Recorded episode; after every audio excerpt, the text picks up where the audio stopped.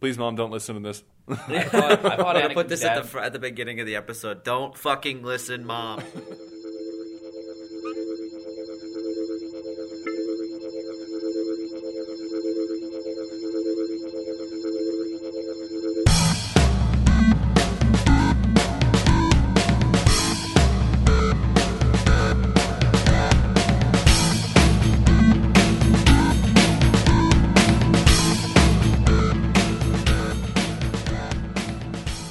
Hello, and thank you for tuning into the Thundercast. My name is Christian, My name is Lucas. and I'm Liam, here with another podcast that just talks about movies. and we're coming to you live from the inside of Andy Warhol's soup can. Today's episode is sponsored by puppets because nothing makes you feel more in charge than shoving your hand up someone's ass. Perfect. All right. well, true. he- here we go. This is it. Inaugural podcast. Uh, All right, this is my first time recording a podcast. Yeah, me too. I, I, you know, I've listened to a number of them. Yeah, I listen to a majority of them are true crime podcasts, and you know, having the sweet whispers of serial killers drift you to sleep is both welcoming and also erotic at times. I listen to the only real podcasts that I listen to are just whatever Geekvolution puts out weekly. yeah.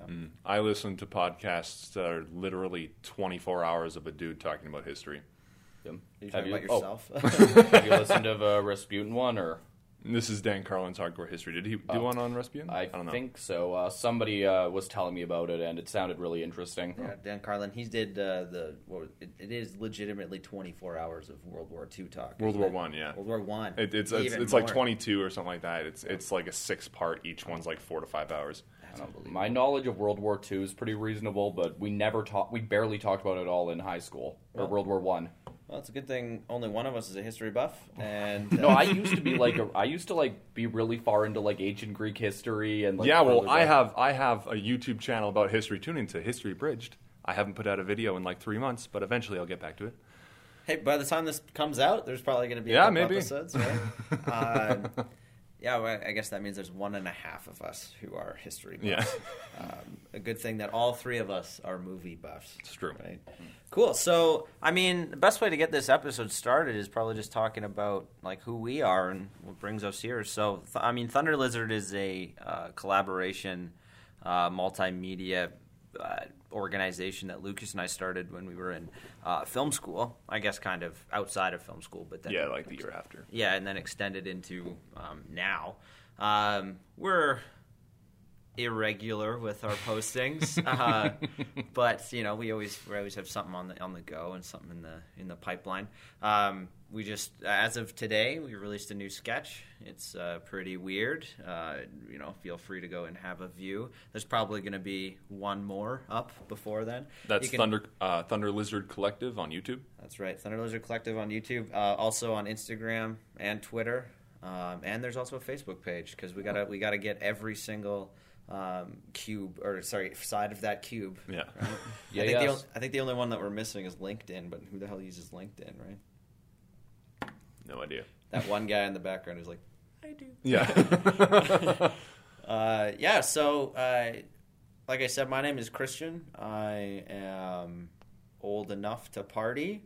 I enjoy a nice beverage on a patio every once in a while, and I watch movies. That's pretty much what I do. I think as of right now, my letterboxed, which have you used letterboxed? yeah. Yeah. I have Letterbox. Yeah, so as of right now, my letterbox says that I've seen 800 movies, but that's the counted movies.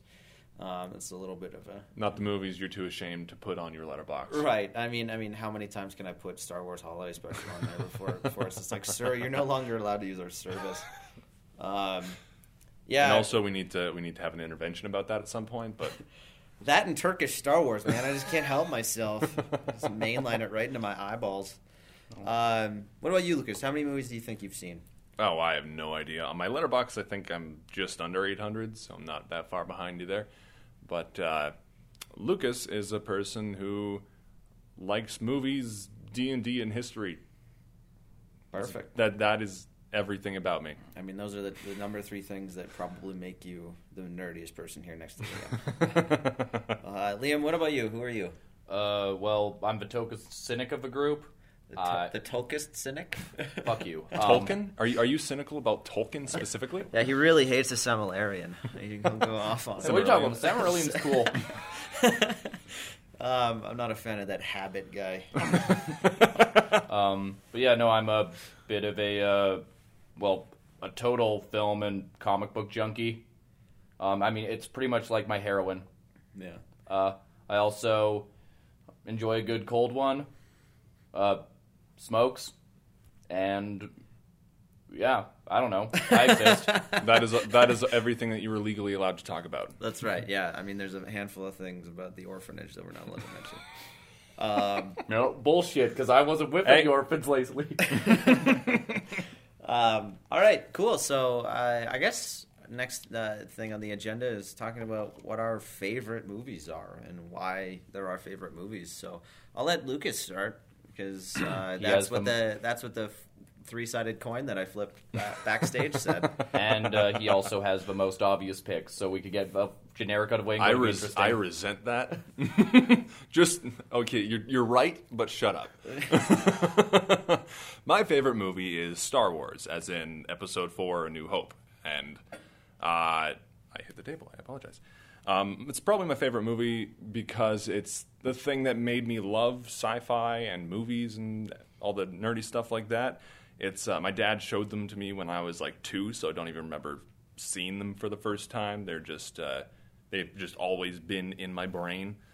Um, they're they kind of were how I bonded with my dad when I was growing up, and all, all my best friends when I was in elementary school, we kind of bonded because of Star Wars, and so it kind of has a deep a deep emotional resonance for me. So that's kind of why that's that's my favorite. so what are your thoughts on the other Star Wars then, outside of New Hope? Um, there are things that I love about all of them. I'm not a huge fan of, of Episode One, Episode Two, and the animated Clone Wars movie. Those ones I, I don't enjoy watching, but there are things about them that I do enjoy. I do like Revenge of the Sith. Star Wars is my favorite. Uh, I'm I've liked all of the new all of the new Disney ones so far. My favorite would uh, it's it's kind of tied between Force Awakens and Last Jedi. Rogue One I liked, but uh, it's not one I resi- revisit very often. And I re- recently saw Solo, but we'll talk to talk about that. In a minute or two. yeah. All right, Liam, what's your favorite movie? Uh, my favorite movie would have to be Donnie Darko. Um, well, partially because I watched it at just the right age in my life. I was about sixteen, um, so I was kind of in like the right mindset, and it's probably just the most relatable film. Ex- uh, what is it? Uh, f- mu- mu- the viewing experience I've had. Um, not in the sense that like I'm seeing uh, uh what is it? These big giant rabbit, a, a big giant rabbit, but that's but that only s- comes That's a- out on Thursday, but. That's the joke I was gonna make. Damn it!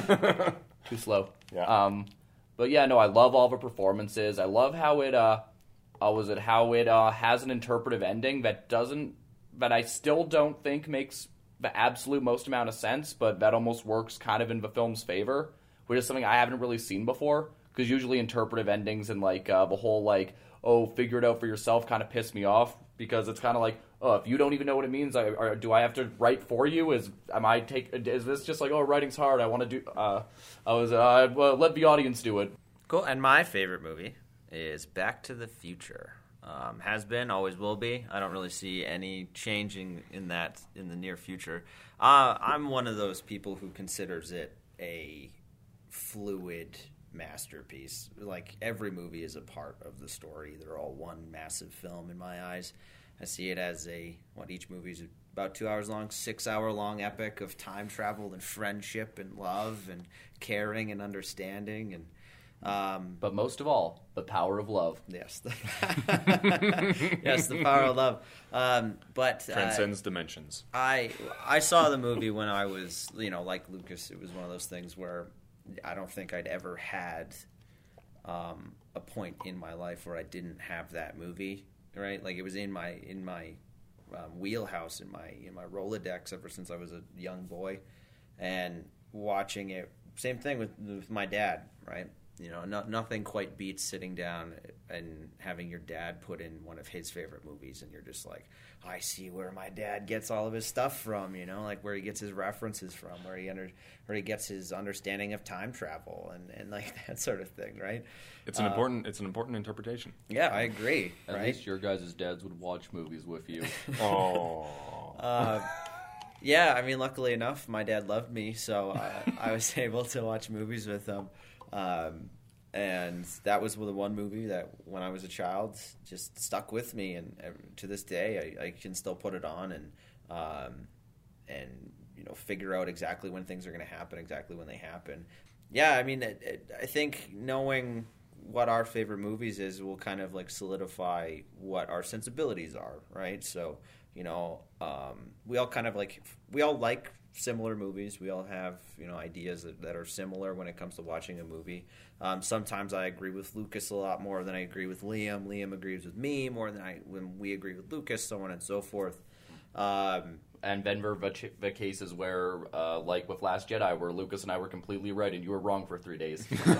yeah, uh, I feel Great like movie. I feel like that'll come up later. Uh, Yeah, we'll probably do a whole episode on Last Jedi. I do have my reservations about it, and I have thoughts and, and opinions that I feel like are right, and it's okay to be wrong.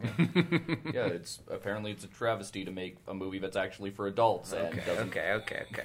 Uh, uh, yeah. Um, so what do you what do you think? Have you seen Donnie Darko and have you seen Back to the Future, Lucas? I have I have seen them both. I've seen all the Bla- Back to the Futures. I own them on, own 'em on Blu-ray. I love them. They're great. Yeah. Uh, as for Donnie Darko, I saw it once, and I thought it was confusing, so I haven't really thought about it much since then.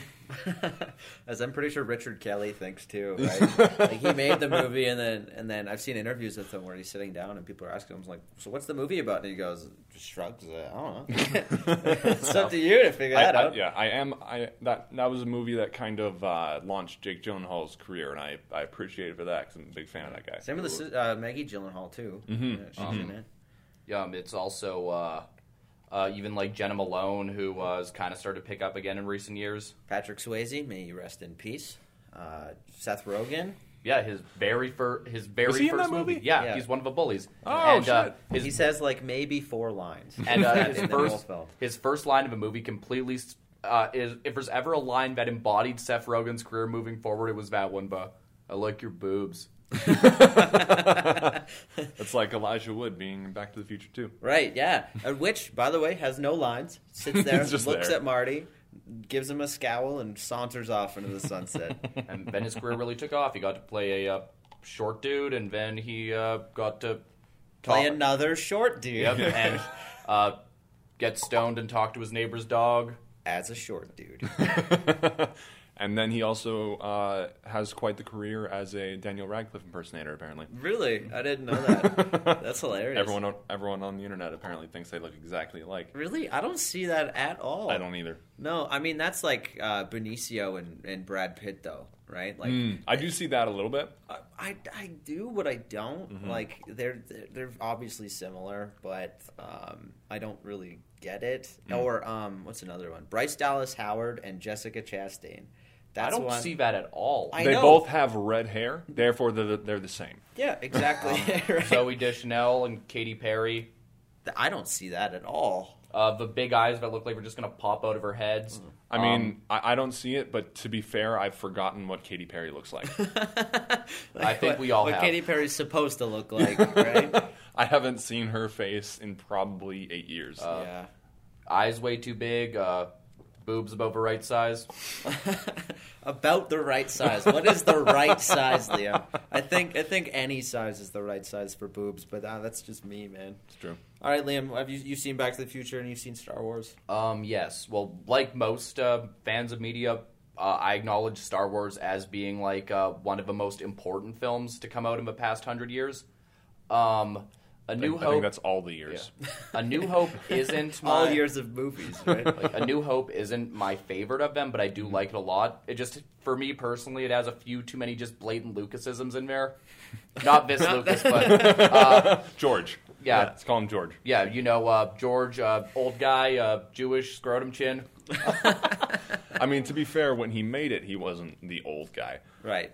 But Yeah, he was also, just also it George. was yeah, it was one of his first movies. I mean, I think he made two movies before that: American Graffiti and THX, yeah. Yeah, that's one. Um, I love it, um, as most people do. Uh, on but on the subject of Back to the Future, I think what Back to the Future is kind of like the ultimate like uh, family movie to watch. Like it's the ul- best. It's one of the best movies to watch with like your kids or a friend or just just about anybody. Anybody can come into Back to the Future. At any age, really. Yeah, I think the other thing is that like, and this is something I don't take lightly because uh, I don't think any film is 100 percent perfect, but Back to the Future gets pretty damn close. There, I think there's some merit to the arguments about the ending and it not being real love and um, and more about m- money and materialism. Uh, I think Right. there is some truth to the argument, and uh, I've never been a fan of like the scene when uh, uh, Marty uh, when Marty's on stage and he's starting to fade away because uh, uh, was it George and Lorraine get separated? Just because I felt like it was a little redundant after George overcoming Biff, but Right. Yeah, you would have thought you would have thought he would have snapped out of it after as soon as the punch kind of hits, right? yeah, that's uh, yeah. I mean, it's still, but even then, it's still a well directed and uh,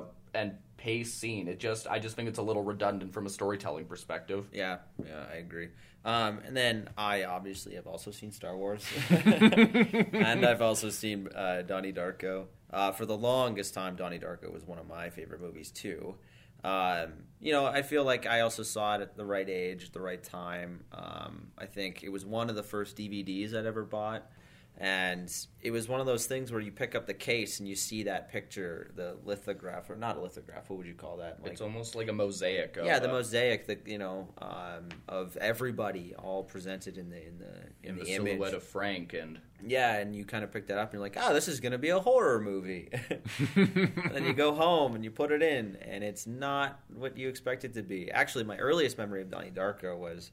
Um, like have, I had, I used to have a TV in my bedroom when I was a child. I still do, but even when I was a child, because my parents didn't care that much. Uh, I'm just kidding. Uh, but they put it, you know, tel television in your room. You're two o'clock in the morning. You can't sleep. You're watching TV, and it was on Showcase. Um, we're Canadian, by the way. Yeah, yeah, yeah. Uh, That's something now. so we're watching uh, Showcase, and uh, well, I was, and it's the last scene of the movie where uh, Donnie's getting wheeled out of the house, and Gretchen pulls up. Spoilers, and uh, she looks over at Donnie's mom, and they kind of give each other a wave, and seeing that completely out of context is fucking gut wrenching. It's sad. Even more sad in context when you think about it, but also kind of relieving, right? Because when you see the movie and you and you know what the premise of the film is, and you know how he reaches that that conclusion, um, it really makes you kind of think about about who you are and how you would deal with a situation that's similar. In the same way that uh, you know Star Wars offers you the same sort of thought process, right? Like you have um, a misfit, a uh, just a whiny teenager who gets to go on this adventure in the same way that Donnie did too, right? Like Donnie's a whiny teenager going on this ti time travel. Donnie's adventure. not whiny. He's just smarter than everyone. You know, it's it's it's really weird how all three of the movies that we have picked all star a young lead playing a teenager who goes on an adventure, right? Yeah, I, to be fair, I think that that description kind of encapsul- encapsulates uh, like probably seventy five percent of Hollywood Hollywood movies. True. Yes. Yeah. Very true. But I, I do find it funny how you know it, you know it's if it, Luke, Marty, and Donnie are almost. Well, that's that's the interesting part of that is that the hero's journey, right? Like, Yeah. you know, you have to have this one-dimensional character who it's not really about them; it's about everybody around them that Mm-hmm. influences them and influences who they are right? I mean, I'm not saying Donnie's 100% one dimensional, but and neither's really Luke, but Marty is. Luke's very one dimensional in the first movie. Yeah. there there are uh, there are no three dimensional characters in A New Hope. Everybody in Star Wars is um, really? What about what about Han? Han's Han Han and maybe maybe two dimensional, not three Han's dimensional. still Yeah. very. Han's the only one who Chewie? has like a. A, a really concrete character arc, like Luke's, is a little rough, but it's like but Luke it's- doesn't doesn't have an arc. Uh, yeah, He, not he really. learns to trust the Force, Ah. and that's about it. Another thing, uh, Force Awakens took, but uh, But you know what I mean? Like what I'm trying to say is Yeah, that you we've know all picked movies that are the, the hero's journey. yeah, that are the Essentially. hero's journey, but also about young people struggling to go through like they're all fucking metaphors for per, per- puberty. Like it- kind of, it- yeah. in They're, they're, some they're degree. coming of age. Yeah, they're coming of age stories in different ways, obviously. But well, something like uh, Donnie Darko, I've always interpreted it as being about like coming to terms with what can't be explained or what you can't understand, and accepting that you may never get the answers or or like accept essentially what you want. Uh, what is it? Uh, what your inter uh, was it or what you want things to be. Yeah, no, I, I agree. I, I feel like um, Donnie is in the same way that um, Back to the Future and Star Wars. They're all kind of about the unexplainable, but just learning to accept it as a viewer. As a viewer, you kind of, especially with Donnie Darko, you kind of have to just be like, "Fuck it, let it happen," right? Like, Admittedly, I probably would have liked Donnie Darko a lot more had I seen it at the right age. Right. I didn't see it till I was like 21 years old. oh yeah, yeah. If you just So seen it when that's- you're like 16, Yeah, exactly. That would be the prime age to see Donnie Darko. I was I was kind of moving past that stage that Donnie's in, so I was like, oh, that guy's dumb. Yeah, you were like his. si- you were you were like Donnie's sister, where you're just like like. Um, you know, fuck you. You're just a little kid. You don't know. what You're just- you're just a really little going shit. through. Yeah, and I still think uh, the pro- the biggest problem of Donnie Donnie has one problem that so many so little people face, which is being smart.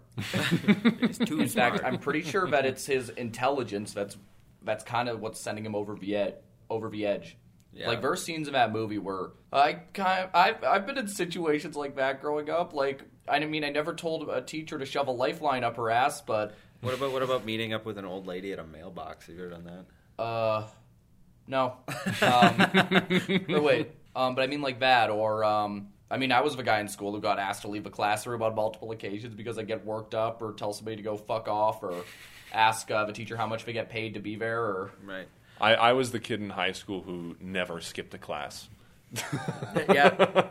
I, got, I was I was the asshole who got straight A's without trying. Right on. But So, anyway, what are some other movies then? Oh, one thing, Lucas. Liam and I watched Commando the other day. that He had you- never seen it. So You had never seen I, Commando? would never Oh my seen it God. before. We That, s- that's what that like when you text me back, you're like, "Fuck you, asshole!" No, fuck you, asshole. Yeah. I'm like, that's Commando. yeah, I was, I was really hoping you were going to figure that out Yeah. because uh, you know when in prepping for this episode, I had sent Liam or we have a little group chat, and I messaged in there just "fuck you asshole" out of nowhere, and I just looked at Liam. I was like, "You better send no fuck you asshole right now." well, I'm pretty sure Lucas is going to think that this is off. um, but yeah, no, it was awesome. It was super Oh, man. funny. It's it's the Um, quintessential '80s action movie. and, and the great thing about it, I told Liam when we were watching it, that movie does not fucking hold back. It Mm-hmm. is five minutes in, you know everything you need to know. The movie has begun. He is. It's it's go. Arnie Yeah. Arnie is ready to kill everything and anybody who gets in his way. And It has- also, sorry, young go on. Mm. Alyssa Milano um, is in there Dan too. Hedaya. Dan Hedaya. like you know, it's, it's a star-studded cast of of nobodies now. yep. It, it it is. It has some of the best ever stupid one-liners. let off some steam bells. yeah, yeah. My favorite one is, uh, "Don't bug my friend. He's, dead tired." I, lo- I love that that scene too, where he's they're on an airplane and he fucking breaks his neck. yeah, that's the one. right. Like Yeah. that's just so quick, good to go. right. That's I think that's his first. No, that's not his first kill in the movie. I can't remember. It's been a while since That's I've like seen it. the first like nonchalant, just I'm Arnold Schwarzenegger snap Yeah. crack pop. You're Oh. a funny guy, Sully. I like you. That's why I'm gonna kill you last. Remember when I told you I was going to kill you last? right, Matrix. You did. I lied. yeah, it's a Wow, great- we're fucking nerds. It was a that was a great movie though. I had so much fun. It's not particularly a very well made film. It's- but it's Yeah. a well That's it's fair. a good movie. To be honest, I I think it's one of those movies that like because it's not particularly good, but I think it's one of those movies that wasn't that was intentionally kind of made to be. yeah, that. exactly. Kind It- of it's, like it's it's kind of like uh, shoot 'em up. yeah, or um, which or, er is another one I haven't seen. or I what's have it uh, on Blu-ray. You can borrow it if you want. yeah, it's like uh, um the br- first Brendan Fraser mummy film where I Oh, don't yeah. think it was particularly made to be good. Or No, it, it- it's just supposed to be stupid and fun. Oh. Yeah. And to me, that is that is its own own quality. Yeah, it's like I it's agree. almost like it's almost like a satire of Schwarzenegger films. Yeah, it You've is. got the bad guys in suits. You've got um, oh, you've got abducted children. You've got big guns, but most of all, you have all moved. and you know you know what the inverse of that is is a, is a is a good movie made to be good that I know we'll all agree on is The Dark Knight. Yes. Yes. That's that's one that I think we uh, uh, um, because I'll reach a point where I am completely invested. Mm-hmm. I am in the screen. I cannot hear anyone. I cannot see anybody. It's just Batman. You know, and yeah. and that honestly, that's the kind of movie that you know. I mean, Christopher Nolan should be making. Yes, has I not agree. always made, but No. you know, you know, he tries and he tries really Yeah, well, hard. I think what happened with Nolan is that after The Dark Knight and Inception, he had like reached like he had started to be held as a master as a mastermind. Right. That's like, well, how do you keep living up to that? You don't. Yeah, it's you not can't. It's- possible. it's Even almo- though personally, personally, Interstellar is one of my favorite Nolan movies. I love Uh, it, but yeah, I, I mean, like Inter- Interstellar Interstellar- overall. Yeah, it's a good film. I remember. Well, I mean, that's another one that, that that's a good story for Lucas and I is we had seen it opening night, and I remember Mm-hmm. on wa- on uh, seventy millimeter. Yep, yep. And I remember walking out of the theater and just my mind absolutely melting and Yeah. just being like, "Holy fuck, that was awesome!" I and then just- a day that- that- later, yeah, I was like, "I was like, fuck that! I hated this movie. this is terrible." But then I bought it for seven dollars at the Comic Expo. Yep. And I went home and I put it in and I was like, "Okay, I'm back. Yeah, it's still fucking great. Yeah, I remember when that movie ended. Uh, uh, I kind I knew where you were. We weren't sitting together, but Right. we were kind of on opposite ends, ends of the theater. And I kind of looked over to where you were, and I just saw you go. Put your thumb up. I put my thumb up. Yeah, Yeah, no, I'm like I like it overall. I think the second act is a little rough, just because I think at parts it starts to get a little unintentionally ridiculous. Yeah. That's that's a very Nolan kind of thing, though. It- it is, And it he, is. He struggles a lot with wrapping a movie up. Yeah. because it almost feels like his second act is really where his- all his meat and potatoes is. I Mm. mean, as it is for most films, but it's almost like his first act, twenty minutes. Second act, hour and a half. Well, with with Nolan movies, it's more like first act twenty minutes, second act three hours. yeah, and then in there, let's cut the first act back in there. Yeah, and yeah, warp yeah, yeah, it yeah. in. well, the thing also of Interstellar is that like I feel like by the end of that one he didn't fully know how to wrap it up, so it kind of had a bit of Return of a King syndrome. Yeah. Mm, that's fair. That's fair. Something that should be known about me is I am a sucker for space. If Oh. if people are in space in a movie, I will at least like it. Uh, did What you about like- Stargate? Does that count? Did you I have not seen Stargate. Oh, like okay. the Cloverfield paradox? I have not seen Cloverfield Paradox. I've seen the other two. I watched them recently. Um, yeah, I Alien like them Three. both. Alien Three. Oh God. It's pretty. yeah, it's it's been a while since I saw it, but Yeah, it's not my. Vibe. I never saw the fourth one. Um, on that note, what, so what have we seen recently? So I'll, I, I can start with that. I saw Solo, a Star Wars story, recently, and uh, I can understand why people wouldn't like it. I really enjoyed it. I had a blast with with it. I don't think I'm gonna revisit revisit it very often. right, But like for the time I spent in the theater, I I had nothing but fun. I enjoyed every minute of it. Uh, I, I think the kid who played young Han Solo, I think he did an admirable job. Playing young Harrison Ford is literally impossible, so I think that he did a very fairly good job for what he could do. Yeah. The one thing that kind of took me out of it for him was his voice. His voice was a little too high for me. yeah, not very much like Harrison Ford. Yeah, like he kind of he kind of had the same kind of tendency to talk inside of his mouth like Harrison Ford does, Mm-hmm. uh, but his the pitch was too high for me and it kind of threw me off sometimes. Donald Glover was excellent as Lando. Yeah. I loved I love Donald Glo- Glover in anything. I, I just see his face and it's and I'm happy. um, a- and another another face I see and I'm happy is Chewbacca. yeah. Oh, I mean, how could you not? I, right? I love I love Especially Chewbacca. a young Chewie. yeah, well, he's he's still 190 years old. That's young in movie years, isn't it? Yo, That was that was something that, that, that pissed me off about Star Wars fans when the Force Awakens trailer came out. Everyone's like, "Oh, why why, why did Han age and Chewie didn't?" And I'm like, "He's 200 years old, bitch. Learn the lore." and Wookie, Wookiees, you know, they're, he's, they're youthful. Maybe he's, he's They just- in a they live a long different time, condition or There is a something. uh, Yeah. well, in, even in the Clone Wars cartoon, there's a there is a young Chewbacca in an episode. really. Um, yeah, there's an episode where um, Ahsoka is uh, trapped on like this hunting on this hunting reserve planet that Chewie's also on, so they kind of have to team up. I don't think that was Chewie. No, she no she calls she uh, speak since she's a Jedi she speaks his language. Hmm. Um, so he says his name is Chewie. So they have to team up. is Interesting. Chewbacca like a common name? Maybe Like- I don't know. I, Smith? I I thought I thought she said Lumpy, which is Chewie's son.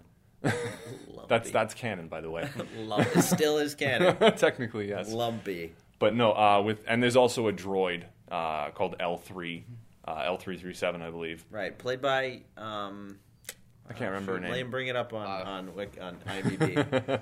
but she is hilarious. That's our first female droid. I think I think you're right. I yeah. mean, outside of Spaceballs. Like uh, doesn't- it doesn't K2SO really is count. still my favorite droid in Star Wars. That's because it's Alan Tudyk. no, Right. it's also because I think he's hilarious. So I was going to ask then, comparatively to uh, Rogue One, Mm-hmm. you know, our what what would we call the spin-off trilogy or Yeah, the, the, the Star Wars spin-offs. the Star Wars spin-offs? Um, like um, you you had said earlier, you know, you're not going to revisit it. Have you revisited Rogue One? Uh, I saw it twice in theaters because I saw it on my own, and then my family came to visit, and they wanted to go see the Star Wars movie. Um, I'm not entirely sure, honestly. Some more time would have to pass after seeing it to uh, really get that in order. But I'll say I definitely enjoyed Solo more in the theaters than I did Rogue One. Really? Okay. Yeah. Well, I mean, uh, here, so I've had this interesting thing with uh, the spin-off films, where when I see the trailers, I just watch them and I and I don't care very much. That's like fair. Uh, I saw the trailer for Rogue One, and uh, that was also kind of when I was starting to a little bit get a little more down on um, on Force Awakens and whatnot. And then I went to go see Rogue One in the theater, and I really, really dug it. Mm-hmm. And uh, but with the trailers for Solo, it's the same case. I just don't care. That's fair. Yeah, Rogue One's It- not one I, I go back to. very Yeah. often. Yeah. To be fair, like Solo, it has nothing to say. There's nothing deeper to this movie. It doesn't deepen anything about Star Wars. But for me, it's it's a really fun ride. There's also a very surprising cam- cameo at the end. Yeah. I didn't. Oh man, I don't think anyone would have seen this coming. It's Yeah. ridiculous. I love it. I was so happy. I had a big stupid grin on my face the entire time. Okay. With no spoilers. I'm not gonna obviously, spoil it. because we haven't seen it yet. Yeah. I think so- I, uh, yeah, no, I think a lot of it is also in the trailer. Like the guy playing Han watched too much, like a really dweeby Malcolm Reynolds, and Uh, yeah, I get, I, I get that. Um, I, I think he, I, in the trailers to me, it seemed like he was doing a bad Harrison Ford impression. Yeah, that's what I felt too in the trailers. Yeah. it in felt- in the movie, that melts away, and you just Okay. kind of see him. And I, I accepted him as young Han every once in a while. The boys took me out of it, like I said. yeah. the the other thing is just that, like uh, outside of Donald Glover, bec- um, with a lot of like bigger names in the cast, do they fall into their role spine or do they stick out at all? Because I've lately I've been feeling like uh, Woody Harrelson's really been sticking out like a sore thumb in some movies and just kind of becoming a caricature of himself.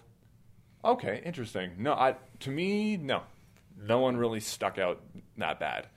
Uh, Amelia Clark for me stuck out a little bit, but that's just because I'm like, hey, look, it's Daenerys Targaryen, mother of dragons. Mm-hmm. Right. She's just in Star Wars now, and her hair's And- uh, brown. Okay, is is is it a love interest?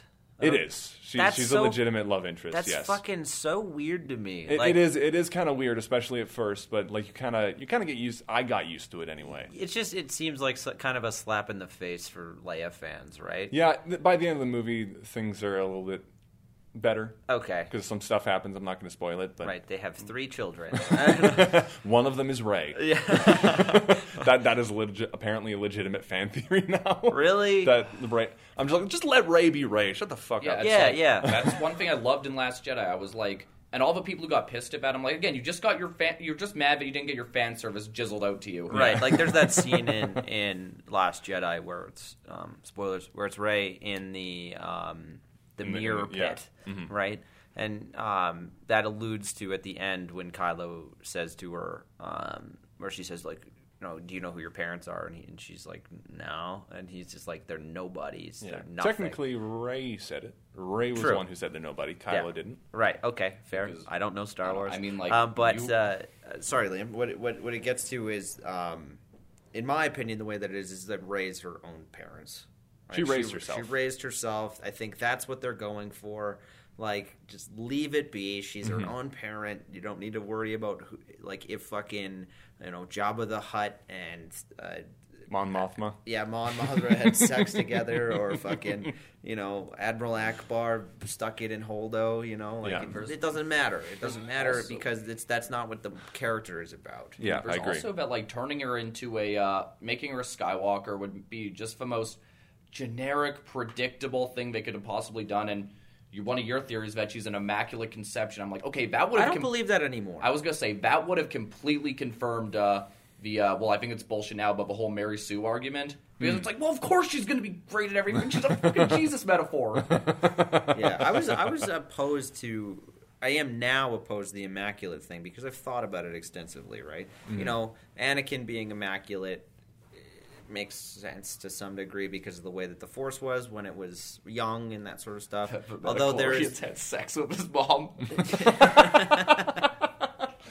But I, I'm pretty sure there's a comic book that explains it. Probably not canon anymore, but explains that Yeah. yes, Anakin did have a father, um, and they actually show him. It's just like I am. What's Anakin's mother's name? Shmi. Yeah, so I'm Shmi's husband. I'm Shmi's husband. This is who I am. You know, I could be wrong. Please fact check. Put it in the comments or Yeah, whatever. all six people who are going to listen to this. Yeah. Hi, Mom. yeah. Um, Please, mom, don't listen to this. I thought, I thought I'm gonna put Anakin's this dad, at the fr- at the beginning of the episode. Don't fucking listen, Mom. I thought um, uh, Watto might be Anakin's dad. Could you imagine? That'd be something. there Anyway, A so- uh, bad Jewish metaphor is Anakin's father, or stere- stereotype, not metaphor.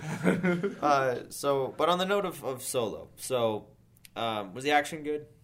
Yeah, I had a blast with it. I mean, to be fair, you put Star Wars in front of me, I'm gonna eat it up. Yeah. I'm I'm I'm like Kevin Smith in that way. I, when Star Wars is on my plate, I don't question it. I just eat it. Right. Yeah. You, you know, you know, it's gonna taste like Star Wars. Yeah. And you don't care if it like jisms in the back of your throat. You're Yeah. just like, you know, I'll I accept. prefer that. And you see, I can't, Yeah. I can't bring myself to that because I'm like, ugh, I mean, like just slapping the name Star Wars on something alone isn't going to get me excited. Like, look at my prequels, um, where it's Mm, like, that's fair. uh, I mean, I'd much rather drink uh, salt water and moose piss, but I'd, I'd definitely rather watch the prequels than drink moose piss, but you know that's me.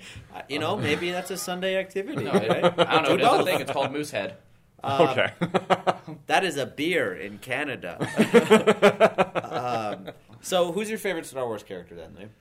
Favorite? Uh, that's a tough one. Can we can we go by um uh, uh was it by trilogy? No, I just want to ask right now. all if you all could of think of, all one of off the Star top of your Wars head. lore. Yeah, at the top of your head, who's your favorite Star Wars character?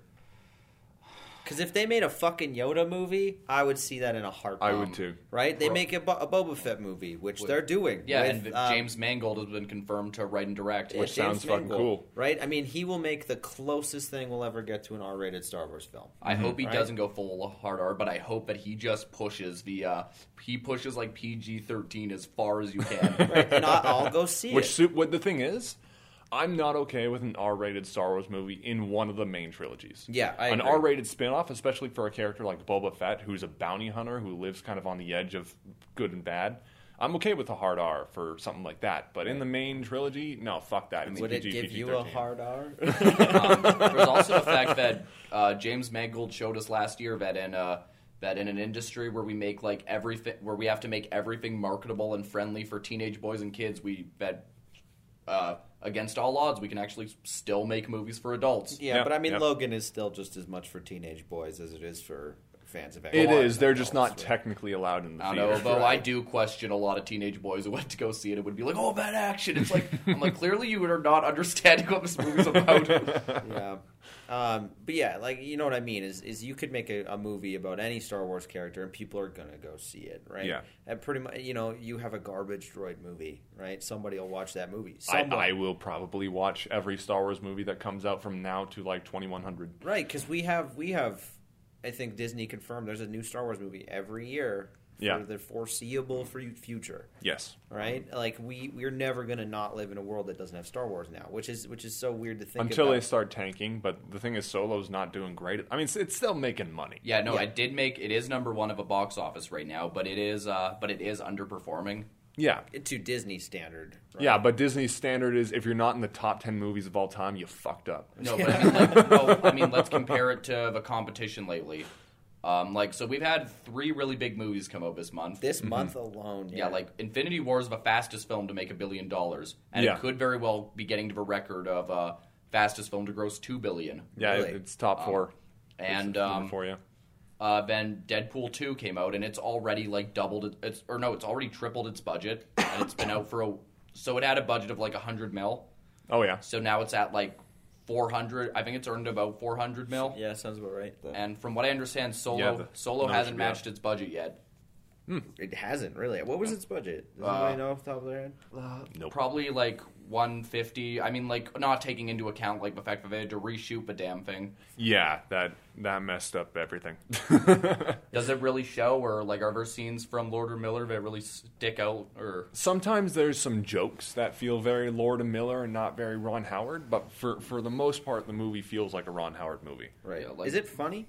Yeah, oh yeah, it has a lot of a lot of humor in it. One character specifically, and that's L three, the droid, Right. is hilarious. She's kind of uh, a droid's rights activist.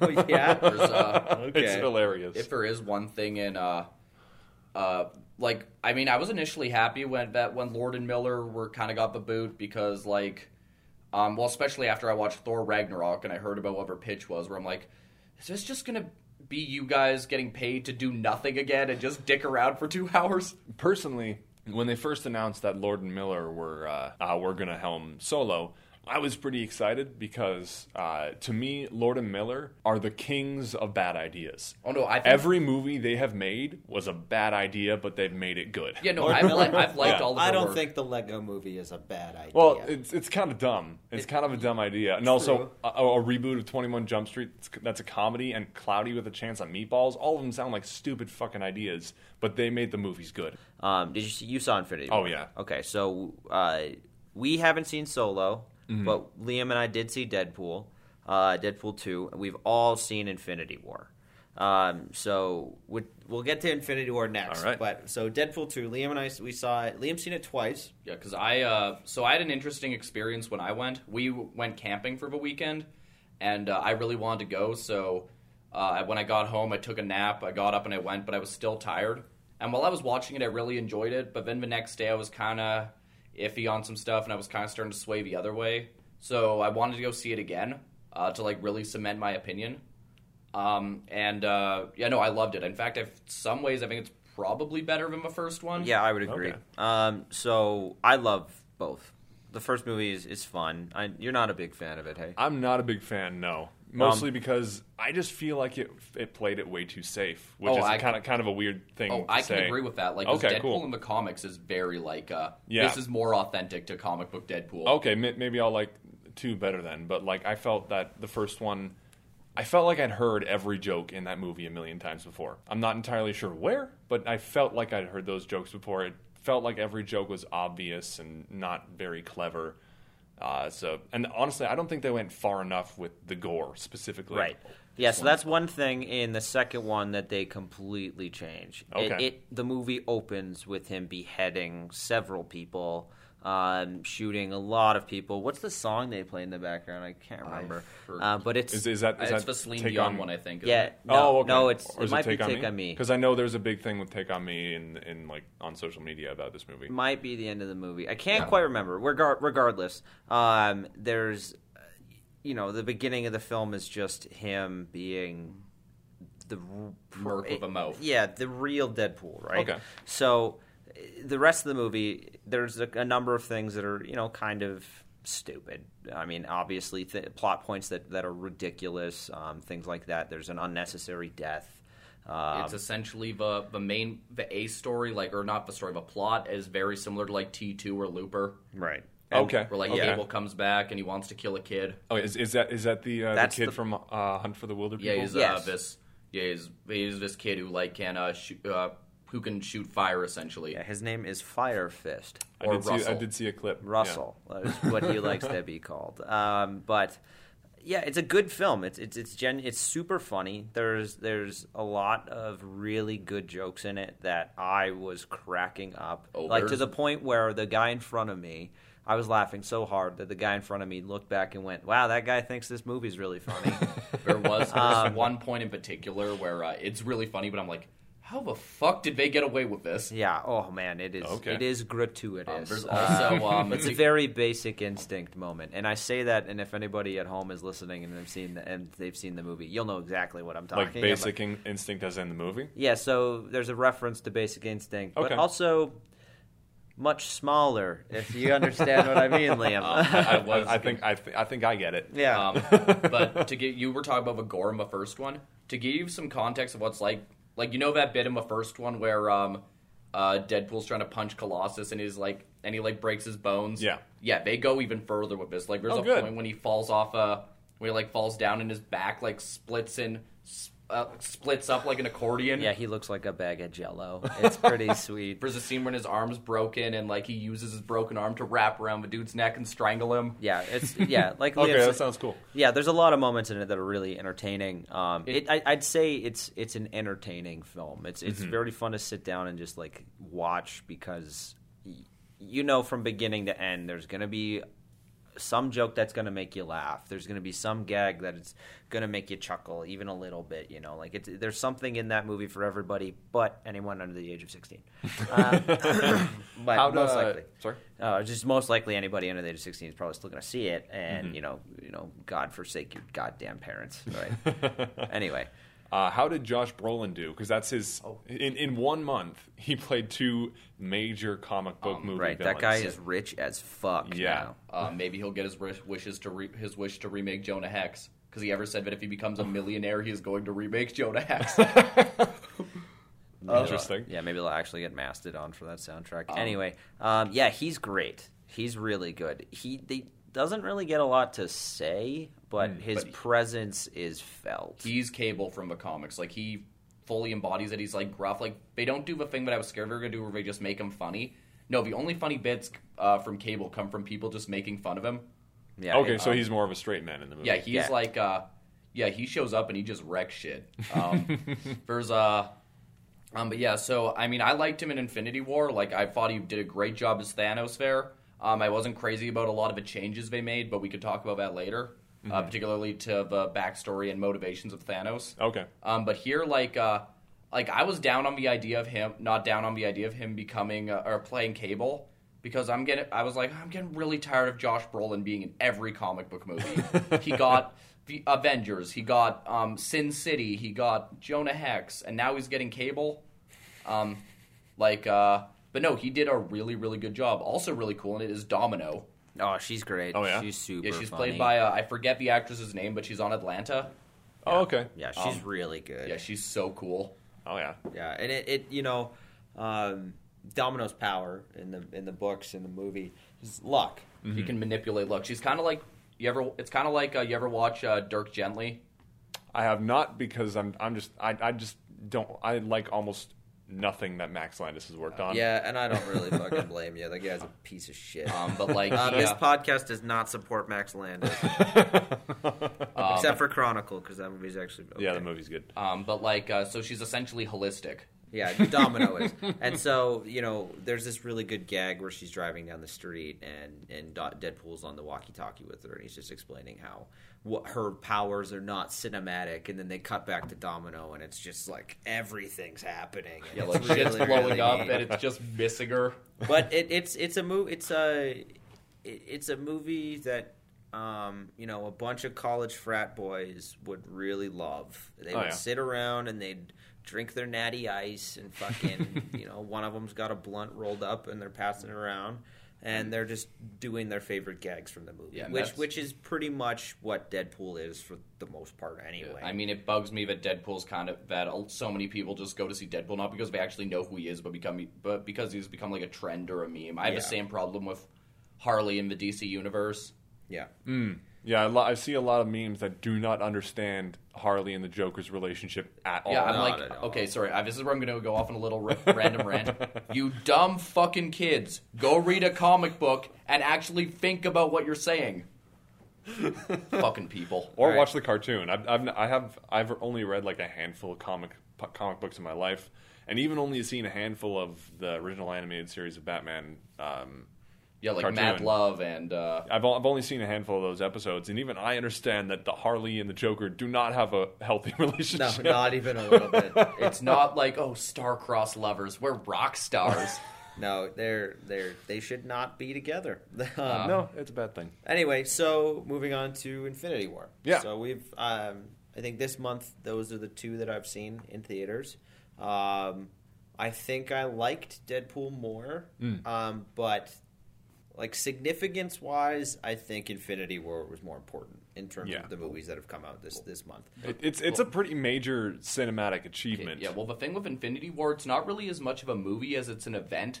Yeah, um, I would agree. Yeah, like uh, it's like because you have the first Avengers movie, which like uh, I personally don't think it's aged especially well, given that we've gotten more and more But I feel like that one kind of set a precedence, proving that you could make something like this. Mm-hmm. Ultron did the same thing, but also proved that it- you could actually have a legitimately good movie with that. Mm-hmm. And uh, Invent Infinity War is just like it's like a, a big comic book event where like just like ev- which everybody who reads comics is reading, or it's like it's like going to a, it's like going to a concert.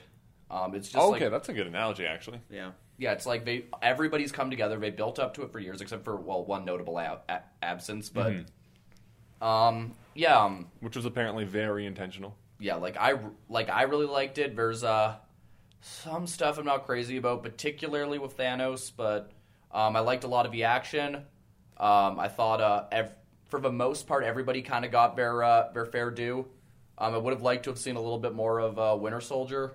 You know, Oh, who yeah, did not Bucky? get their fair due in that movie Who? because I don't remember the cameo was Stan Lee. He was on the bus. I don't Yeah. remember that at all. Oh yeah, when Peter, when uh, Spider-Man jumped off the bus, he's like, "What have you kids ever seen a spaceship before?" Right, Oh, beginning also, of the movie. Also, some of Literally Spider first Man's 10 lines minutes. still bug me, and it's a great showcase that uh, Marvel doesn't know how to write kids. Yeah. Um, Oh, you gu- you guys ever see that really old movie? It That's- pissed me off in uh, it Yeah. pissed me off in Civil War. I'm like, no, no kid is gonna call Star Wars that really old movie. Yeah, the fact that he used that phrase, that really old movie, twice already, really makes me curious. Yeah, Exactly. I, Oh, I, it's I, like- th- I thought it was a cute line in Civil War, and then this was just a callback to that line. Yeah. is the way I viewed it, so I didn't have any problems with I it. mean, it's just like it's just like, come on, like we get it. He's young, but you're, it's at a point where you're not Spider Man, you're Spider Boy.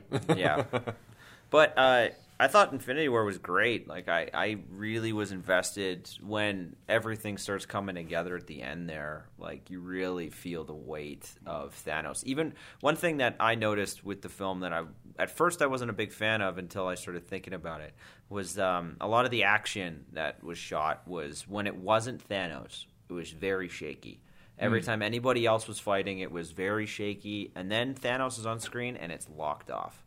Whenever he's throwing a punch, you see it happen and Oh, you yeah. see the movement because he's grounded and he can't fucking move. Well, Oh, I mean, you essentially get to see him punch people from moon. yeah, Yeah. yeah, exactly. Like there's there's so many really. Um, th- he's a genuine threat. Yeah, and he, it's he the feels like it. one of the first times that eh, well i mean since ultron really but in any of the marvel movies where i felt like he was a s like the villain was a genuine threat Hmm. I don't know, um, I felt like uh, Killmonger in um, in Black Panther was a threat, but it was more so that I ju- I think with it it was more so just that I liked his character. see Yeah, killmonger I was more of agree. a, th- a threat to black panther and t'challa than he was anybody a- anything else Hmm. and and to um, wakanda obviously but in uh, ultron ultron is a villain for the fucking planet like Yeah. he, he will annihilate this this planet and then they bump it up with Thanos and it's like no he's a villain for the universe like Yeah. he can he can shut down everything Like he Um, kicked the sh- he kicks the shit out of a Hulk in like the first two minutes. He Yeah. uh, he strangles a guy to death. He uh, Nearly crushes Thor's head. yeah exactly um, oh also uh, on the subject of that, this is probably the best Thor's ever been on screen. I agree. Yeah. Oh, yeah. He's real. He's a real. Like, I haven't seen Dark World or Ragnarok. Okay, you don't need to see Dark World. I'd recommend Ragnarok. I Yeah. really did not like Ragnarok. oh, really? But they, I mean, they're they got their due, um, and, and they got their, their their spot in the in the universe, which is fair. But um, I totally forgot what I was talking about. Ah, shit. That's not the first time that's gonna happen. But, like uh, yeah. I- As as every person who's invested in the MCU uh, has already stated, this isn't a movie about the Avengers. This is a movie about Thanos, Right. which I thought was really interesting that they made the villain the protagonist of the movie. Right.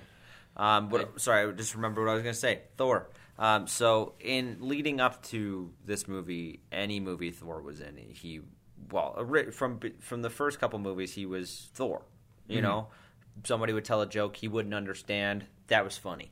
Yeah, and he'd be a, he'd, he was a fish out of water. and then right, the and then- and shtick then- kind of wore off as it went, and Yeah, and then suddenly they went into the realm of Thor's telling jokes now. yeah, he Yeah. was just like way He's too funny. jokey. I, Like in I Rag- think sorry, I, I think that they just suddenly discovered, oh shit, Chris Hemsworth is both like super handsome and, and funny. Let's Yeah. let's use that. But that's but Thor isn't, right? Thor isn't funny. He's super handsome, but he's not necessarily funny. Like- and so in this in Infinity War, he was funny because he didn't understand things again. He was he was back to being Thor, at least in my opinion. Or, I mean, like, but he was also like a genuine warrior.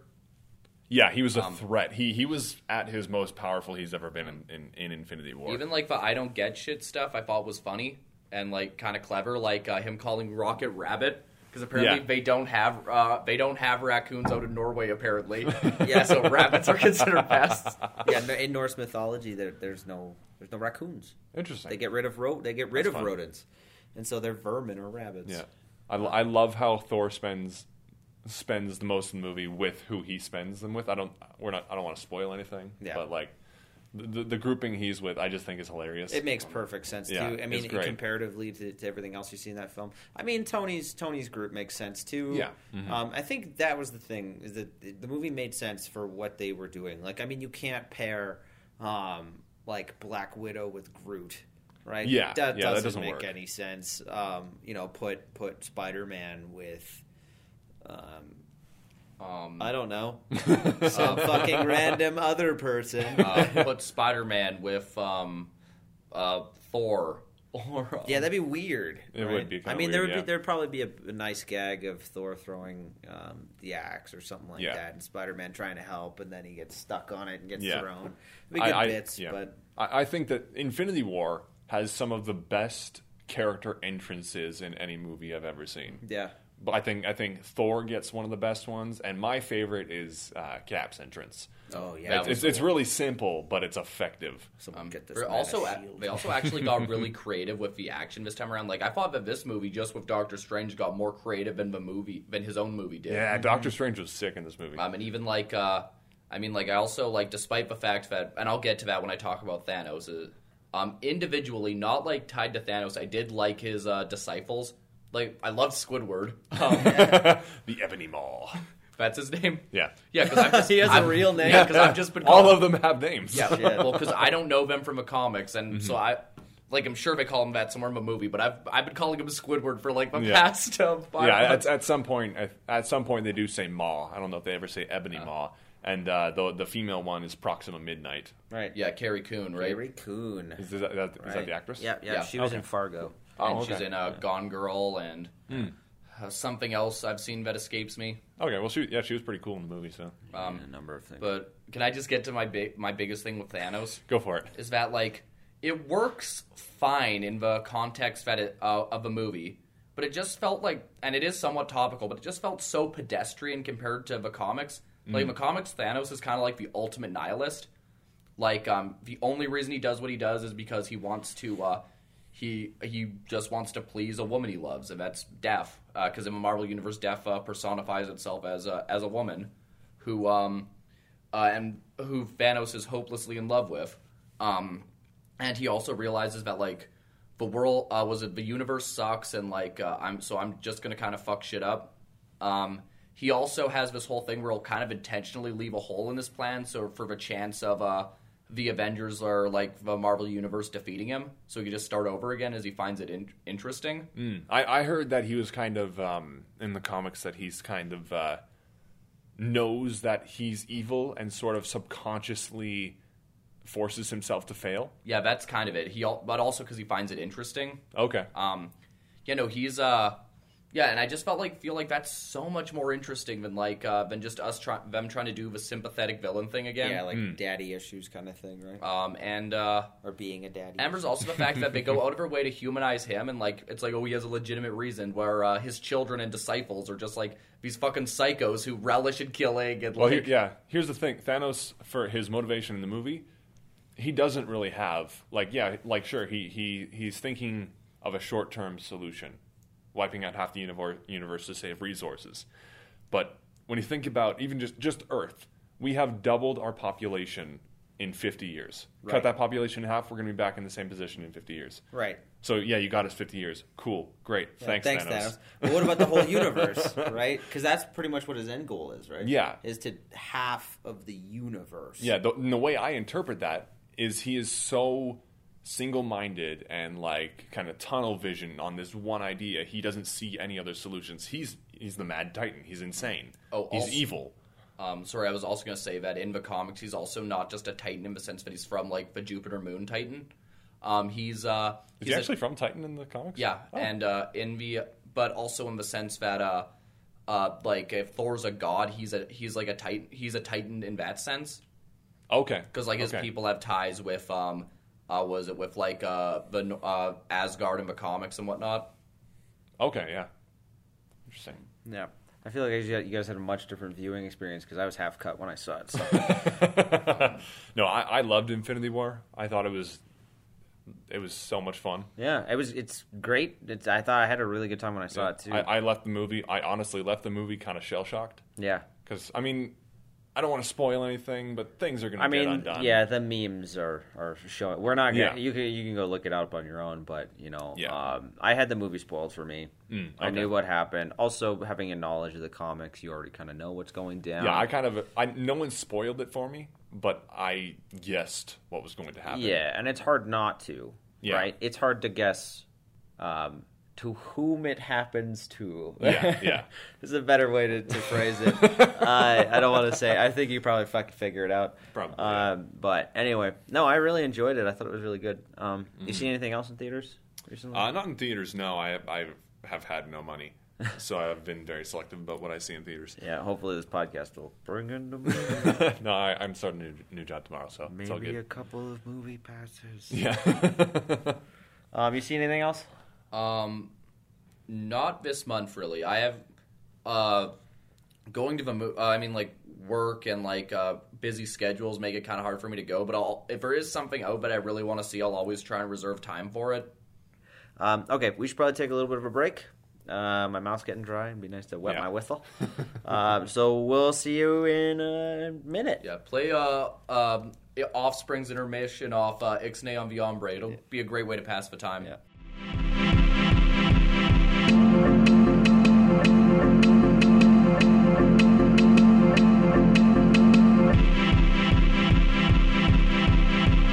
All right, welcome back to the Thundercast. My name is Christian.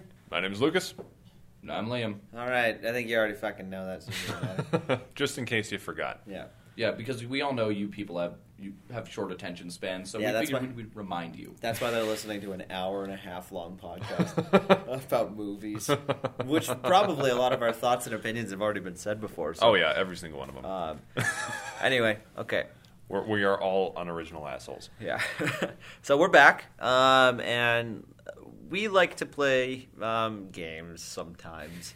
Uh, I know Lucas is uh, pretty big on Dungeons and Dragons. I also true. like to play Dungeons and Dragons. I like tabletop games, that sort of stuff. But And I like sometimes, GTA.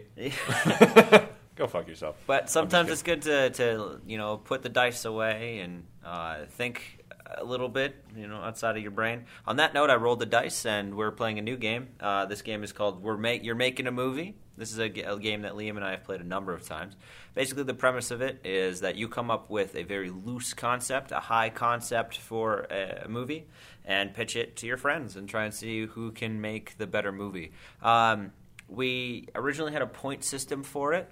Um, it's uh, based off of a uh, four point system. Um, if you name the appropriate people uh, that are in the movie, so a, a good way to thinking of it is let's say you're making a movie. It's about a lamp who finds his way into a mine shaft and cannot find power. Who voices the lamp? If you can voice the la- if you can find an actor to voice the lamp, perfect. That's a point. If you can come up with who directs it, that's another point. If you can come up with who writes it, that's a third point. And fourth is general overall. You, um, if we like the idea, then you get a fourth point. And then if you get all four points, you get that extra fifth point. Points don't matter. It doesn't fucking. None of it matters. Like whose Uh. line? exactly. It's like Clues Line, but shittier. Sounds about right. and there's no uh, improv involved. All right, Yeah, we're going thank to you. let Lucas go first. All right, so you're making a movie. High concept. Uh, a person grows a beard that becomes sentient, and they have to learn to live together. okay. All right. All Uh. right, who play who plays the person who grows the beard? Notice I said person, so you could uh, cast whoever you want. Okay, cool. Uh, I'll go first. Um, I think the person playing the beard would be Kathy Bates. Okay. Uh, okay. Because she's done it in a movie before. Oh, really? She has experience. Um, I can't remember what movie it is. I believe it's an Adam Sandler film, because of course it would be. Yeah. So Kathy Bates is the one with the beard. Oh, no. Wasn't it Freak Show? I think it was Freak Show. Okay, I I think it haven't was a seen that. American American uh, American Hustle. no, Uh, what's that show called? American Horror Story. That's what it is. I Oh, don't- okay. I- who cares? So are you saying Kathy Bates should be the one with the beard or the beard? No, Kathy Bates. Oh, can she be both? She uh, can. uh, no, I take that back. Uh, Kathy Bates is the beard. The one growing the beard is um, Ellen Page. All right. Ellen Page with the beard, with the beard voiced by um, Kathy Bates, and her. uh, I'm going to expand a little bit. So the movie All right, is go ahead. uh, so she's growing with the beard. The beard is growing on her. They're growing together. They're learning, but Ellen Page is a uh, a fashion um, uh, like Like she an worked- icon? it- not an icon. She works in a fashion office. It's, Okay. it's very much like Devil Wears Prada, but she has a beard, um, and she's trying to uh, appease her boss, played by John Hamm, because Okay. I'm gonna put him in everything. That's fair. Um, John That's fair. Hamm I love and that gorgeous mug too. and the two of them are trying to figure out um, how to. They, by no means are they are do they fall in love in this movie. Okay. Jo- yeah, John Hamm is just kind of a, a piece of shit, but then he kind of learns to love himself because he can't grow a beard, and he wants her Interesting. beard, but he's not the villain. They are just trying to find a way to give him her beard. Okay. Yeah. Interesting. So that's my premise. Um, All right. uh, director Christian or Oh, director and who writes it? So written by I mean, we all wish we were doing that on Saturday oh nights. yeah. but So sorry, he's a, it's just Michael Green. It's the guy who wrote Logan. Oh, okay. Yeah. Okay. Um, what else did he write here? He also wrote uh, Blade Runner. Um, unfortunately, he did write Green Lantern. Um, okay. Though he was like one of six writers on that fucking movie. So you know, it's it's one of those movies where they kind of just like throw it at a writer, and then he's just like, "Fuck, I'll do it," and then he does it and gets paid a shitload of cash. Um, and then to direct, um, Sophia Coppola. Okay. Yeah, Interesting. I feel like she could manage that. Interesting. Yeah, or Okay. Hmm. or maybe Wes Anderson, but I think I give it to Sophia first. Interesting. All right, Liam. All right. Um, so the beard would be played by Danny McBride, Okay. and um, the person growing the beard would be Isla Fisher. All right then. Okay, Isla I Fisher. can see that for yeah. sure. Yeah. Um, What's the movie about? Um, I, I just I just I just love the image of Isla Fisher with a beard and, the, and Danny McBride's voice is coming out of it. um, so it would be about a uh, uh, what is it? Uh, a woman who lost her husband uh, tragically because he got like high and decided to go for a drive. Is her husband Danny McBride? Yeah, and um, That's fucking yeah, awesome. And uh, the beard isn't. And uh, so, unex- through some unexplained circumstances, she wakes up one morning and she has a beard, and uh, then she starts to realize, like, holy shit, this is my husband reincarnated on my face. right on. And I love uh, Th- This this is giving me like uh, flashbacks to that one Black Mirror episode, except except instead of living inside of her husband's head, On her face. Yeah. Uh, um, her, uh, um, there would be a pretty extensive supporting cast. It would be one of those movies where, like, you'd have just a bunch of like random people pop up. Like Fogel from Superbad would be there. um, maybe uh, Denzel Washington. Um, or, We can get Denzel. Oh, and uh, William Thickner because uh, every movie needs a little more William Thickner. um, All right, and uh, okay, It- so who writes it? okay, writing is a tough is the tough one. Uh, Adam McKay. Oh Adam, god. okay. yeah, sure. and um, the director would be John Woo because why the hell not? All right, so uh, we've got two very different movies. Yes. Very different. Honestly, I would probably see them both.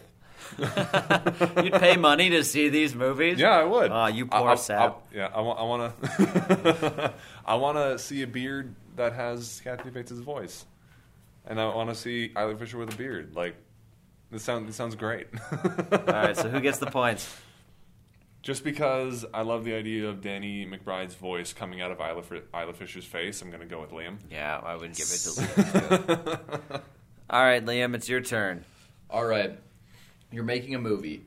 Uh, was it the thing is like a metaphor? The whole thing's a metaphor for like mental illness and um, and all of that. Wow, Um, big change. Big, um, big change. And uh, it uh, follows from sentient beard to metaphors. It follows a uh, depressed man who has a uh, who uh, has a big beehive growing in his head. Okay, so we're it, like, back, uh, we're like back. so half of his half of his face is literally like a beehive. Um, but like Liam once drew a painting of Nicolas Cage with a beehive on his head, and I Okay. feel like that's what he's Oh, referencing right now. but like uh, so, and you can't say Nicolas Cage because fuck you, Christian. Fair. Um, uh, who um, uh, what is it? Uh, who who's the main character? Who's the antagonist of the story? Um, who writes slash who directs it? And um, you have to pick at least uh, two people to play or somebody to voice to uh, do, voice the bees that are in his head. Again, metaphor for dementia or ADHD or All right, Liam. Uh, actually, sorry, Lucas. I'll let you field this first. Okay. Uh, so the guy with the beehive on his head. yeah, that's growing in his head. Oh, growing in yeah, his it's head. like okay. Oh. literally like half of his head is like a fucking beehive. Okay, so it's kind of like extending out. Yeah, like from like Okay. Okay. Okay. Okay. Sorry, could you do that again, Liam? Where is it growing from? Like, uh, like from the left side of his head, like whoa. okay. All right, that was excessive. All right, I'm gonna say um, Viggo Mortensen is playing the guy Ah. with, with the beehive coming out of his head because I want to see more of that guy, and I don't care how I see it. um, voicing the bees, someone ha- has to voice the bees. All right, Does somebody have to voice the bees? I think- Yes. Is that, is that what you said? Shit, Yeah. I was looking up some stuff on my phone. Fuck. Okay, I didn't realize somebody had a name You bees. gotta listen. Come on, man, you got the headphones on. Yeah, I know. All right, voicing the bees. Hmm, that's an interesting one. I want I want to pick someone with kind of like a highfalutin, like kind of airy voice, but also I feel like that's just too obvious of a choice. Um, how about James Franco? Just because As the bees? as the bees, yeah. Okay, so sorry, who plays the? It's Vigo Mortensen. Viggo Mortensen has is the guy who has the beehive growing out of his head, Right. and then James Franco plays the bees. Okay. Cool. Who writes it? Who writes it? Um, I'm realizing at this moment that I know very few movie writers' names, which is which is unfortunate. Yeah. This is a pain. This makes the game hard. It does, it does. You know what? I feel like he could make the transition from book to screenplay for this one. I'm going to say Stephen King. okay. Yeah. Right on. Hate Stephen King. Fuck I Stephen King. like I like some of his books. Um, yeah, so Stephen King's going to write it, and who's going to direct it? That's going to be an interesting one. Because I want this to be this is kind of kind of a horror drama is kind of movie is what I'm going for. All right. Because that's that's what Viggo Mortensen mean- kind of does. Also, Stephen King does write some ridiculous shit like aliens that explode out of your ass. Yeah. Oh no, Stephen King's insane. That's why I think he's perfect for this. He also has bees in his head. Yeah. Yeah. Exactly. Um, for the director, my first instinct is to say James Gunn, but also I don't think that's quite right. Right. Yeah. Because like I don't know, th- this feels very similar to Slither in right. a way. But it's not a horror movie. No, it, it's kind of a hor- it has horror elements, but it's mostly a drama. I think is what this movie is. Um, so I am gonna go with. I had a name in my head and it disappeared. Mm. Like a bee. yeah, it's a B. Lucas, are you sure you don't have a beehive in your head? I might. I might. It's unfortunate. I'm I'm blanking right now. okay, you want to take a moment? Sure. Yeah. Okay, I have mine pretty much ready to go. Okay, so playing the. I'm, I'm going to go from writer and director first, okay? So, directed by Lenny Abramson, or Abrahamson. What has he done? Okay. He did Room, uh, Frank. Uh, he's done a handful of other indie films. Okay. Alright. so he's a very specific style. Yeah, it's uh, like if you have you ever seen Frank with No. Michael Fassbender? It's fantastic. I know what you're talking Um, about. But he's he's you know he's got he can balance comedy with also drama, so I think that would work really well. Um, maybe written by the Cohen brothers. Uh, just you know, just writing, just writing it, just the Cohen brothers writing it, and then playing the man with the beehive in his head uh, would be um, Drew Carey. Interesting. Yeah, because I feel like, or no, sorry, he voices the bees. Mm, Duh. Um, one bee. There's two bees specifically. I'm seeing in my head. There's like the good bees and the bad bees. Who are like trying to take over his brain. Some of them want to take over his brain, and then some of them just want to make honey. So the good bees are voiced by Drew Carey, and the bad bees are voiced by uh, Mel Gibson. the the man who has the beehive in his head is played by um I had a really good one. Um is played by Val Kilmer okay. and Huh. the man who is the villain because there's a villain too, Yep. right? Is played by Walton Goggins. Because Walton Goggins needs to be in fucking every movie. Uh, like, he's he's my William Thickner, as Okay. it were. I love that man. Alrighty. Um, even though I've seen two movies he's been in. Um, I just love his name. Just say Goggins with me. Goggins. Goggins. Goggins. Right? I think it Goggins. works. So, Walton Goggins, I hope you're listening. and the and the premise of the movie is, like I said, the good bees and the bad bees are fighting for control over the man's head, and this evil guy had placed the bees in his head, um, and Val Kilmer is trying to get the bees out of his head. All right. That's the premise. All right. So uh, I'm coming back to mine. I'm gonna say I'm gonna go for the Duffer the Duffer bro, the Duffer Brothers. Go- All yeah, right, good to direct. choice. That's That's, yeah. interesting. that's All a right. good choice. Who did you say was writing again? Uh, Stephen King. Ah, all right. Considering their work is like directly connected to his, I, f- I felt like it was a pretty good team up. Yeah, Yeah. that's a good choice. They did um, they did uh, Gerald's game, right? No, uh, Gerald's No. game is uh, Mike Flanagan, Ah, Yeah. shit. Okay. who's Yeah. really talented. All right, who wins, Lim? Uh, eeny, meeny, money. I just kidding. It's Christian. That's fair. fair. Yeah. Okay.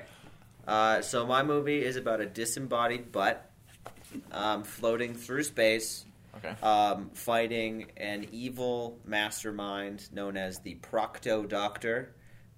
Check out space. Uh, check out uh, the Bitter Brain on Instagram. Um, this is where the basis of the movie is coming from. Uh, anyway, so Space Butt is a that's the name of the movie. Space Butt. It's a disembodied butt floating through space, um, trying to save his planet of Buttopia, or or no, it's it's Rectal Five. Sorry, um, he's trying to save the planet of Rectal Five against the evil Procto Doctor, who is just a disembodied hand who's doing finger guns through space. So who voices the Procto Doctor and who voices Space Butt? All right. Just on premise alone, you have me sold. I think anybody would go see this movie. It's like a, it's a premise you just can't turn away or like push back. It's like no, I gotta go see this ass float through space. Like I gotta see if this thing shits in space and what it would look like. um, That's not quite my first thought. um, uh, the ass or the butt, Dennis Leary. Yeah, okay. He's an asshole. I got you. Um, written by uh, Joss Whedon. Okay. directed by shit uh directed by uh, Tim Miller. Tim Miller. Okay. Interesting. First guy, the guy who did Deadpool 1. Yeah. Yeah. Okay. Um I think the Procto Doctor would either be voiced by uh uh Taika Waititi Yeah, I can see that for sure. or um Steve Buscemi. Right on. Sure. Interesting. I'll take it. Interesting. I'll take it. All right. Lucas? All right. So uh, for the Proctor Doctor, uh, I wanna I'm gonna cast Benedict Cumberbatch. Okay. Yeah. Yes. I, I want to get that that that deep thundering voice coming out of a hand. spread 'em, space butt. Yeah, I want to. I want to hear Benedict Cumberbatch say that. Uh, for the butt, I'm not entirely sure why, but I just feel like Dennis Quaid is perfect for this role. Yeah, totally. I can see that for sure. Yeah. Yeah, 100%. Lucas wins. I want to see where he goes with this, but yeah, Lucas wins. All right, uh, for the writer, uh, I want I want Drew Gro- Drew Goddard. Okay. Yeah, Lucas wins twice.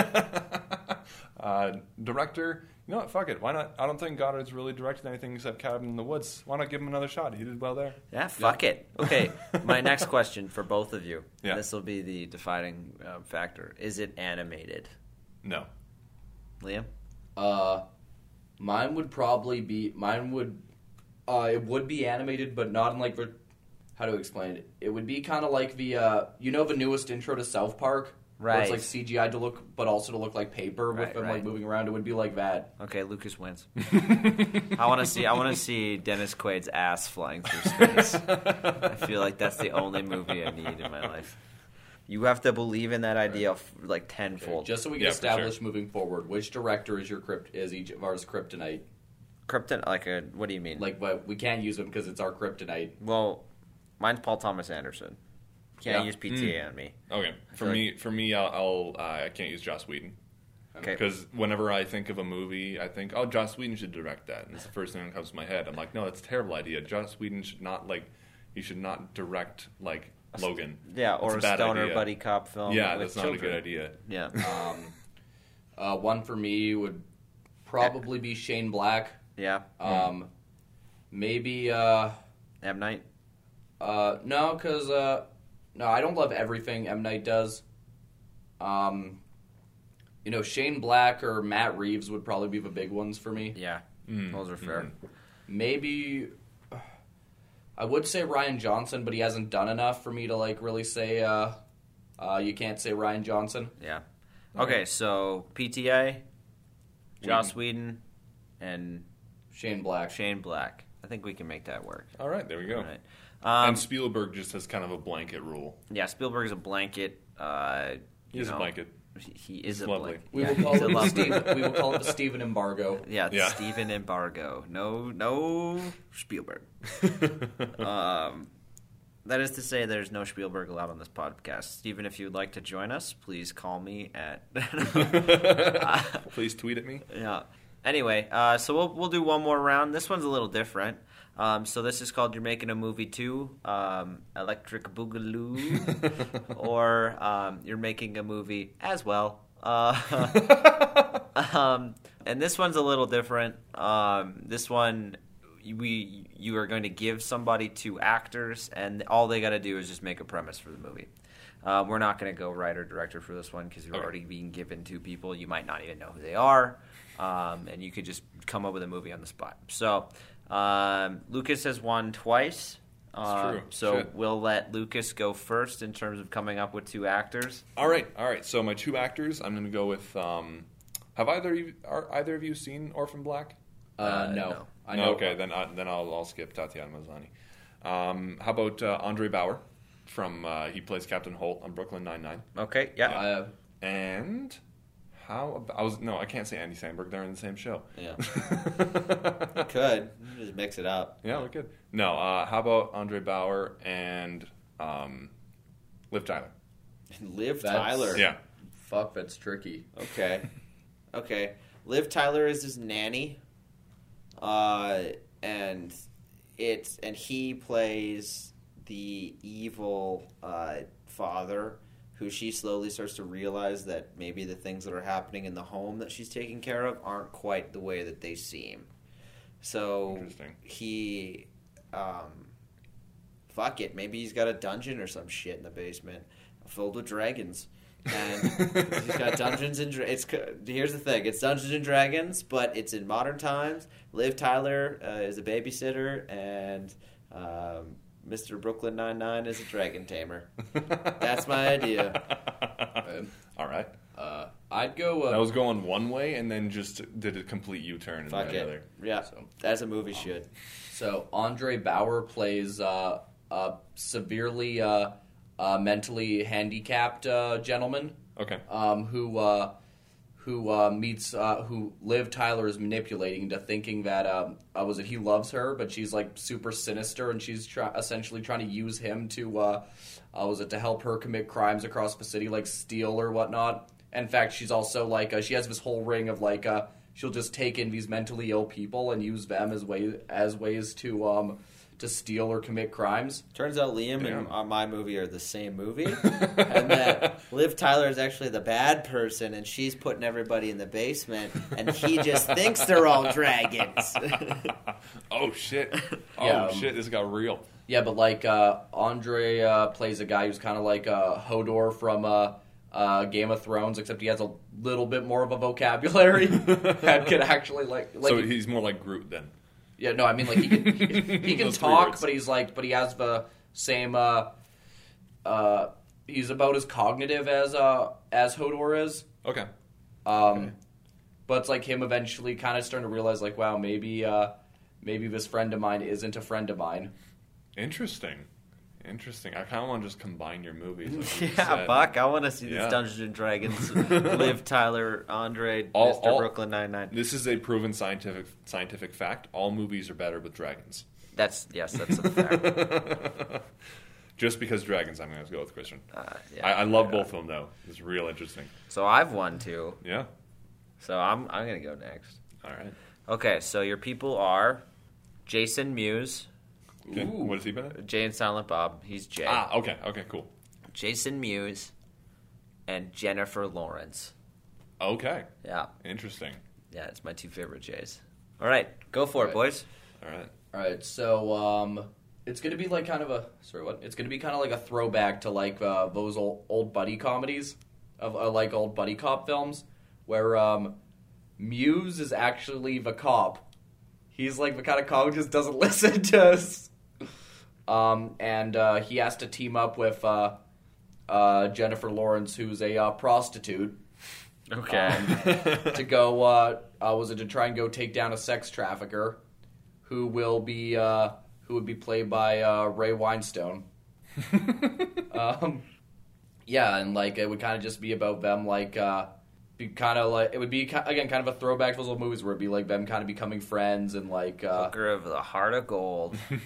yeah, Um, I got you. yeah, and like uh um but I mean like they're also like uh they also have a thing of like they are always trying to like one up each other. They do screw each other over a lot. Right on. um, like uh, like Muse will intentionally put her in like a dangerous situation, or like she'll uh, like go off, she'll like drug him and go off with his wallet or something. So it's them fighting each other about as much as they're um, as much as they're trying to do this thing. Okay, All right. cool. All right, Lucas. Interesting. Okay. I like that. All right. So, um, okay. So Jason Mewes is kind of a loner, bit of a bit of kind of kind of a creep, a little bit of a creep, and uh, he falls in love with Jennifer Lawrence, who is kind of like a real estate agent, like making making all the money, super like influential around the city and everything. Uh, and she keeps kind of spurning uh, his advances. She doesn't even know who he is, but he's kind of following her around, being all creepy. Uh, so at, at this point in the movie, it kind of looks like he's going to be the villain, and then he's kind of watching her uh, through binoculars, like sitting in a tree, like like in Back to the Future and all those old movies. Mm-hmm. And uh, he he sees her kind of on on a date with somebody, and he takes uh, she takes him uh, whoever she's on a date with back to her place, and she got- she offs him. She like just kind of slits. his She throat gets him and- off. she slits his throat and like buries him under, under the house, and then he has to kind of he goes to the cops, but she's she she knows, she knows all the cops, and they don't believe that she would do this, and he's trying to and and he's he's a creep, no one believes him, so it's kind of uh, he's got to try to figure out how to take her down. Okay. It's a lot of the opposite Oh, of Liam's. You know, I want to give it to Liam, but I can't because Lucas's pitch was better. So I gotta give it to Lucas. I'm Liam, sorry, I'm getting Liam. Tired. I'm sorry. Okay, Liam, it's your turn. All right, um, actors, um, Benicio del Toro Okay, and um, Michael Shannon. okay, Okay, it's a movie about two brothers, right? And they're in a van. And No, there's- no, and no, no, they're- no. ah, damn. Okay, uh, Michael Shannon is a warlord, but in space. He's a space warlord. I'm, I'm liking Okay. the sound And of this he- already. He controls an entire army of of extraterrestrials who look like humans. Um, and they're humanoid, and so he's getting ready to send them off to Earth. Um, and Benicio plays his right hand man, and Benicio is mentally like tossing back and forth this idea of conquest of, of what it actually means to take over a planet. Like, should he or should he not do this? Should he buy into the, his uh, supreme overlord's ideas, or should he um, turn his back on, on on that and join humanity in the fight because he knows exactly what is going on? all right, my Right, pitch. I'm, I like that a lot, actually. That sounds like a really cool movie. All right, my pitch is they are basically dueling spies. They're, they're both spies. They have very different styles. Uh, Michael Shannon's kind of by the book as much as a spy can be by the book. He, he he's uh, using all the proper techniques. He does things the the way you're supposed to, the way you're trained. Uh, and then Benicio del, To- del Toro's kind of all over the place. He's a bit of a hothead, but they both get the job done.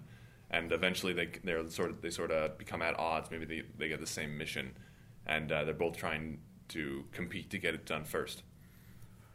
Cool. I like both a lot. This is a tough one. Um, Like the reason I chose those two is because those guys are two of my favorite actors. Oh yeah, Um, so I'm like, okay, who? Could And I don't sway- think they've ever been in a movie together. not that I can think of. Not off the top of my head. Because like they both they both have very they're both they both have very powerful presences. So I Right. kind of want to see them go toe to toe. Yeah, like they can both kind of uh, show up in a movie and steal this this- and just completely chew the scenery like it's bubblegum. Yeah. Um, Christian Ah, space. Lucas and I are I tied. mean, it's Damn. it's a Alright. hard one because like uh, I mean, like I love uh, spy and espionage stuff. Like I like Bond a lot, but I also space and conquest and like I just see so much more potential with that. That's fair. No, like I, I would have gone with Christian Christian because it's space. All right, All right. this has been the Thundercast. Uh, I think we've pretty much reached our our peak of film talk for the day. Um, thank you for listening. Um, remember to support our sponsor of puppets because once again, nothing makes you feel like you're more in control than shoving your hand up somebody's ass. Next time we'll be coming for, uh, from you live from uh, uh, the vocal cords of Patrick Warburton. That's right. Okay, I'm just kidding. We're not doing it live.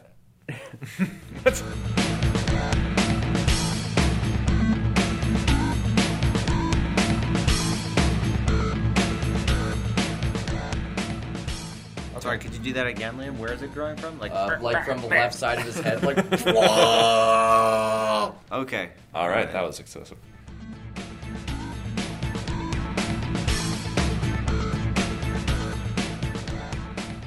We'll do that one more time because I don't know how to start a fucking podcast. It's- I think I think you're doing it right. Podcasters, people talking. Okay, I wasn't aware of that.